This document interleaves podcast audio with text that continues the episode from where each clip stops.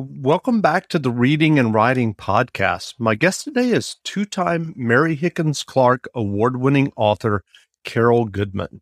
Goodman's new novel is The Stranger Behind You. Carol, welcome to the podcast. Thanks, Jeff. It's great to be here. Great. Thanks well, for having me. Uh, absolutely. Well, if someone hasn't yet heard about your new novel, The Stranger Behind You, how would you describe the novel? Um, well, it's a, a suspenseful thriller, um, and it's also a, um, a, a novel of these times. It's set. Um, it's about a, a reporter, Joan Laurie, who um, has just done an expose on a very important man who she's exposed as a sexual predator. And on the night that her story goes live, um, she is attacked on her way home as she enters her apartment. And in the in the wake of that, she seeks refuge at the safest place she can find, which turns out to be an apartment building called the Refuge um, in northern Manhattan. So that's that's where it starts out. That's great. Well, do you remember the original idea or impetus that led you to writing The Stranger Behind You? I actually do. You know, you don't always um, know that origin story right. for every book, but um, for this book, I, I, think I do. There are a couple things that sort of came around the same time and added up to it. Um, the first actually was, I mean, there, there, was the Me Too movement that was, you know, going mm-hmm. on that we were all hearing about, and you know, Harvey Weinstein and um, Jeffrey. Ep- I don't think Jeffrey Epstein had actually happened yet. Um, but then I was listening to Dr. Christine Blasey Ford um, give her testimony about um, the sexual assault that she endured. And then the lifelong aftermath of that, what she called the sequelae of that attack. And the symptoms she described were claustrophobia, panic attacks, um, anxiety. And I found myself weeping as I think a, a, lot of women were really like moved and touched by her testimony and, and reflected on um, experiences they had had. But the person I really was weeping for was my mother, who um, I knew had had had a traumatic childhood. Who I knew she had been sexually assaulted when she was eighteen, um, and I knew she had had all these symptoms. She had had anxiety and claustrophobia. She slept with the light on her entire life, but somehow I had never really put them together. I'd never realized that what she was suffering was really, you know, uh, this sequelae of that attack. And that made me really want to write something about um, something that dealt with the Me Too movement, but that also really um, went back in history to, you know, uh, situations women had to deal with um, many years ago. So sure. I think, uh, yeah, that's, that, that was, that was what launched it. Right uh, that's some powerful uh, motivation. Well, mm-hmm. I'm curious, what was your initial writing journey that led you to writing and publishing your first novel? Oh, okay. So that goes back a little bit I'm about to talking, talking about things that go back because um, it'll be 20 years uh, next year. It will be the 20th anniversary of my first book's publication. Uh, so it was a little over 20 years. Well, I was always a writer. Um, and I mean, since I was nine, that's what I wanted to do. And, and, um, while I did get a lot of encouragement to that, you know, I had no idea how to go about that. Um, but I wrote uh, poetry in my teens, really bad poetry. I wrote short stories in my 20s, didn't get anything published. Um, wrote two novels before I was in my 30s um, or in my early 30s that did not get published. And fi- I did an MFA program. Finally, I um, I started getting some stories published, and the third novel I wrote, The Lake of Dead Languages, um, that one got an agent, and that one, you know, got sold. Um, so you know, and that I was by that time in my mid thirties, so it was a, you know, I always tell people that's either a happy story or a sad story, depending on how old you are. well, well, what were what do you what do you feel like you were learning along the way as you were writing those short stories and then those right. initial two novels? Well, uh, there were a number of one I was learning just to keep going, and that you kind of just have to do it at some point because it's what you want to do.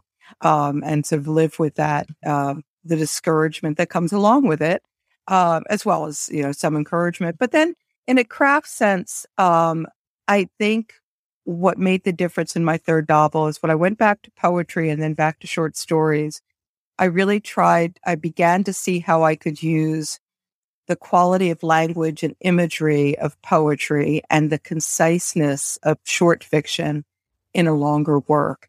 And it was um, taking those skills and bringing them to the novel that I think made a difference. I think is what made that third novel different um, and a little bit a little bit more skillful. I mean, it's still such a. I feel like I'm always on a path to learning all the the craft tricks, but um, or the craft skills, I should say. They're right. not really tricks. Um, but but I do think I I did feel you know I, I I learned a few things in some writing classes and through you know people's reaction to what I wrote, and I began to be able to apply that um, to a longer work. Well, how do you think your MFA experience impacted your novel writing and your success as a writer? Well, first of all, I'll say that, you know, I don't think anyone needs to get an mm-hmm. MFA to be a sure. writer. You know, um, obviously many, many people did without it. Um, but for me, it came at a time in my life where taking those classes, um, I, it was a pledge of seriousness uh, of that, okay, this is really what I am. And this is mm-hmm. what, you know, um, I, I am aiming for, and to be among other writers who really um, cared uh, and were very serious about writing. So to be among them as peers um, made a big difference to me. And I think that um, I began to take myself, my writing more seriously. And, you know, and I continued learning. I'd been taking writing classes before the MFA. The writing classes I took there were particularly good, both because of the quality of the teachers and the level of the students that they were all I'd, I'd say that was the biggest difference they were all sure. people who were committed to being writers um, and getting feedback and response from both my teachers and those other writers um, made a big difference for me it did it and i think it made i, I did ask my i ended up writing lake of dead languages um, in the year after i finished the mfa and i i did ask the agent who ultimately um, you know agreed to represent that book, uh, whether it made a difference that I had an MFA. And she said, well, you know, it wasn't the only, you know, the, the main thing was that she liked the book right. that I submitted to her. But she said the MFA did give her that sense of, well, this is somebody who's been serious and working on her craft. So it was a, a little nudge in that direction. Sure. So I'm curious, is your is your process the same from novel to novel in terms of as you begin the novel? Are you um, doing extensive outlines before, or do you kind of just have the germ of an idea and see where the narrative takes you? Well, I was first going to say, no, it's never the same. I wish it were because I could depend on it. But then when you said about the outlines, I will say that I don't do an outline. Um, I do planning. And, you know, when I have an idea, I'll start jotting down notes and, um, and then doing some research and writing more notes and it'll, you know, just sort of, I'll just keep writing notes and eventually I'll have sort of a, a rough idea of what the book is that I want to write. Very often I will have sort of a picture of what the end, you know, where I'm heading towards. Mm-hmm. Um, but I do not outline. Um, and, you know, I've just, you know, they, they say that writers fall into the plotter and pantser camps. And I'm, I'm much more in the pantser, you know, going by the seat of my pants as I write camp. But um, you know, that doesn't mean I, am not doing a lot of planning. I'm doing sure. that in the in the form of you know uh, writing notes all the time and trying to figure out like what the the um, the next couple chapters are going to look like and what this section is going to look like and you know I'm thinking about structure um, i sometimes really wish that i had i just don't think i have the kind of brain that can right. plan in detail um, and it it makes it harder in some ways but then when when something does you know i, I kind of have to trust in the um you know have faith that it will work out while i'm writing on the page and it usually does. So. And do you ever feel like you're on a high wire act of as you're doing that? Support for this podcast and the following message come from Corient. Corient provides wealth management services centered around you. They focus on exceeding your expectations and simplifying your life. Corient has been helping high achievers just like you enjoy their lives more fully, preserve their wealth, and provide for the people, causes, and communities they care about. As one of the largest integrated fee only registered investment advisors in the U.S., Corient has deeply experienced teams in 23 strategic locations. Corient has extensive knowledge spanning the full spectrum of planning, investing, lending, and money management disciplines. Leverage Corient's exclusive network of experts to craft custom solutions designed to help you reach your financial goals, no matter how complex they may be. Real wealth requires real solutions. For more information, connect with a wealth advisor today at corient.com. That's C O R I E N T.com. Corient.com.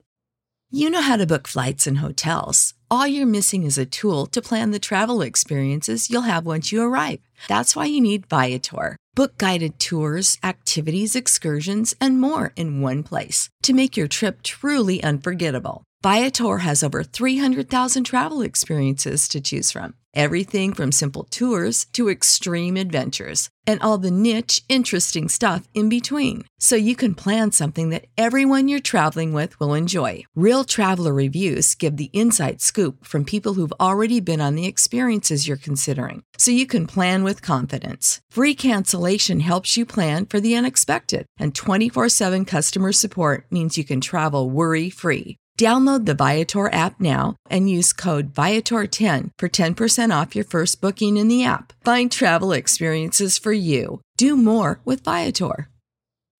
Um, it feels it's nerve wracking. It honestly is. Like, I mean, I sat down this morning to write and I have, I admit, I mean, I love writing. I really do. But I also have this little, uh, every morning when I open up my notebook, I have a little sense of dread. Um, which sounds terrible, but it, it is. It's there, and it's like I'm not sure how this is scene's gonna, you know, what's gonna happen next. And I'll start writing, and I'll be like, uh, you know, it. But and then if I start seeing it, I'll get really excited, and that happened for me this morning. And there's just nothing like that. I'm just like high for the rest of the day. I'm like, this worked out. You know, this scene developed in a way that I was not able to foresee or plan. Um, and I, you know, and then I'm just like, I think it's good, you know. It's like that little hopeful, you know. Whereas on, on, the other hand, some days I'll write in the, I write by hand, and I always I write notes in the left hand side of, the, of my notebook. Some will be like, you know, make better, you know. so do you, so do you write the whole novel by hand? No, well, I do write it by hand, but I I do um I type um usually I'll, I'll, get into a rhythm of like writing either one or two chapters per week. And then on the weekend, I'll type them up. Gotcha. So I don't, I do know people who write the whole thing by hand and type it up. And that, that seems really daunting to me. But for me, the, the going between the handwriting and the, um, the typing is a form of, you know, in progress editing. Right. Um, because I'll, I'll write a chapter or two and then when I type them up, I'm I'm refining, I'm making it better because if I've got the note in the left hand margin that said make better, I'll right. be like, oh, okay, try to make that better now and working things out. And then I'll reread those two chapters, usually starting Monday morning, and then go on to write the next. So it's kind of a a way of um, like sort of in draft editing as right. I go along. Well, given your success to date, uh, what writing advice would you offer for those who are working on their own stories and novels? Mm-hmm. Um, first, you know, you it, it, you need a lot of faith and and, uh, and really the ability, you know, just to keep to it. Um, that you know, don't don't be discouraged if this is what you want to do. Don't be discouraged by, um, you know, the you know, not having it happen immediately. And then, you know, um, reading, you know, you, uh, just reading as much as you can. That's, that's, I think where most of us start learning how to write is, um, by reading a lot, uh, reading eclectically, read the kind of books you think you want to write. And, you know, and I think taking classes and finding a community of writers, pe- finding people who can give you feedback is really important. And that can be difficult. Sometimes you can find friends and family who are good at that. Uh, but friends and family aren't always the ones that are best at that. So, you know, by taking classes or, you know, joining writing groups, you, you can hopefully find a few people who, um, you know, give you good feedback. Uh, and by good feedback, I always say good feedback. I tell my students is feedback you can do something with. If it stops you from writing, it wasn't good. Right. Ignore it. yes. well, what what novels or nonfiction books have you read recently that you enjoyed? Ah, so um, I've been reading. So I, I just read a, a, really great book and uh, by a, a debut author called Shutter by Melissa Larsen. And we just did a little talk together at a bookstore, and she's going to join me for my launch. Um, and it's a suspense novel set on an island off the coast of Maine, um, which I happen to have met Melissa at a writer's retreat on an island off the coast of Maine. So, uh, so that was really fun to read, and it's and it's great to read a debut author who has so much promise. Um, I'm reading a book right now by Leah Konen called uh, "All the Broken People." Uh, again, I'm gonna I'm gonna be uh, joining her at a, an event at Oblong Books at, on July 6th, as well as Melissa. And that also that's set in Woodstock, and it's a, a great suspense novel. So I'm reading suspense novels. Um, I'm also doing some kind of research reading because um, uh, the next book I'm working on is set in the 1940s. So I've been reading some noir, you know, some um, some Chandler and and Laura, um, and and watching a lot of 40s movies. So it's I've been kind of going back and forth between um, reading what's you know what's new, what's contemporary, um, and also some 40s noir detective fiction. That's great. Well, where can people find you online if they'd like to learn more about you and your novels? Well, you can go to my website, carolgoodman.com. You can go to my um, author Facebook page, Carol Goodman Author. I think if you do that, you'll find it. Um, and those, I think, are the best places. Great. and from there, you can find the other places, I'm yes, sure. yes. Great. Well, again, we've been speaking with Mary Higgins Clark, award winning author Carol Goodman. Carol's latest novel, The Stranger Behind You, is on sale now. So go buy a copy. And Carol, thanks for doing this interview. Oh, such a pleasure. It was fun talking with you, Jeff. Thank you so much. Thank you. Now, stay tuned for a brief excerpt from the audio book of The Stranger Behind You by Carol Goodman, performed by Samantha Desz. Available from Harper Audio, wherever audiobooks are sold. It happened the night the story went live. My editor, Simon Wallace, had rented out the restaurant across the street from Mannahatta's offices to celebrate. A lavish gesture even for Simon, who ran the magazine as if it were 1989. You've worked on it for three years. It's a damned fine story. You deserve to celebrate before the wolves circle. He'd given the last phrase in his husky vibrato with a wink as we stood outside the door to the restaurant. He'd warned me three years ago that if I went forward with the story, I'd be letting myself in for a holy shitstorm. He delivered the warning during my interview for a job writing for the style section of Mannahatta. I'd already interviewed with a style editor, Sylvia Crosley, but apparently the big boss had to personally meet all potential new hires. The first question Simon Wallace asked when he looked at my resume was, Why'd you leave the Globe?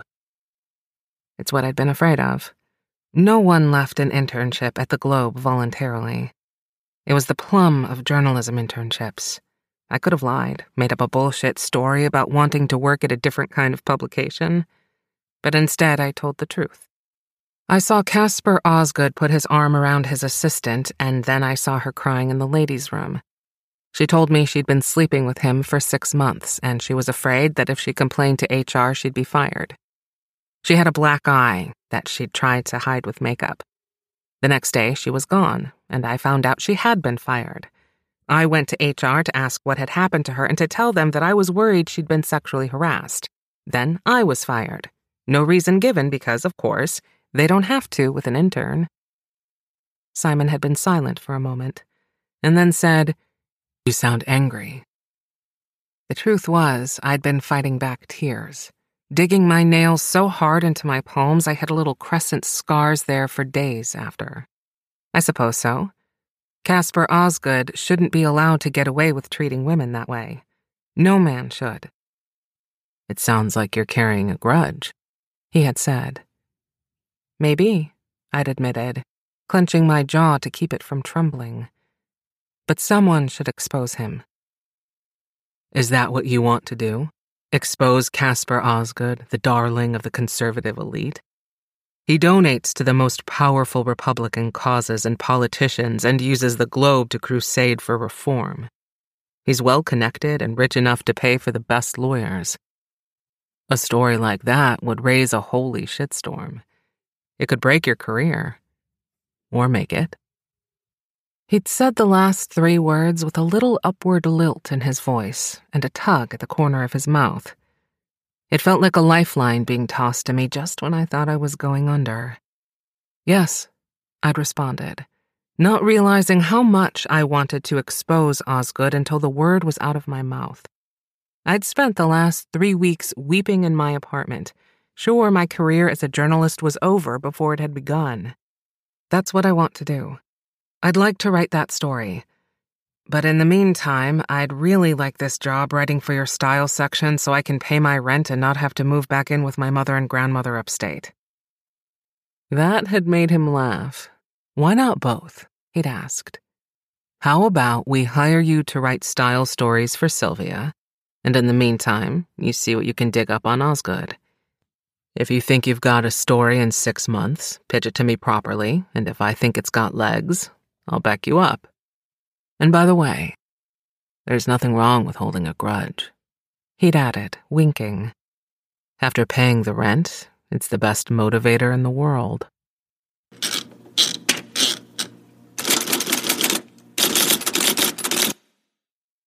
You know how to book flights and hotels. All you're missing is a tool to plan the travel experiences you'll have once you arrive. That's why you need Viator. Book guided tours, activities, excursions, and more in one place to make your trip truly unforgettable. Viator has over 300,000 travel experiences to choose from Everything from simple tours to extreme adventures and all the niche, interesting stuff in between. So you can plan something that everyone you're traveling with will enjoy. Real traveler reviews give the inside scoop from people who've already been on the experiences you're considering. So you can plan with confidence. Free cancellation helps you plan for the unexpected. And 24 7 customer support means you can travel worry free. Download the Viator app now and use code Viator10 for 10% off your first booking in the app. Find travel experiences for you. Do more with Viator.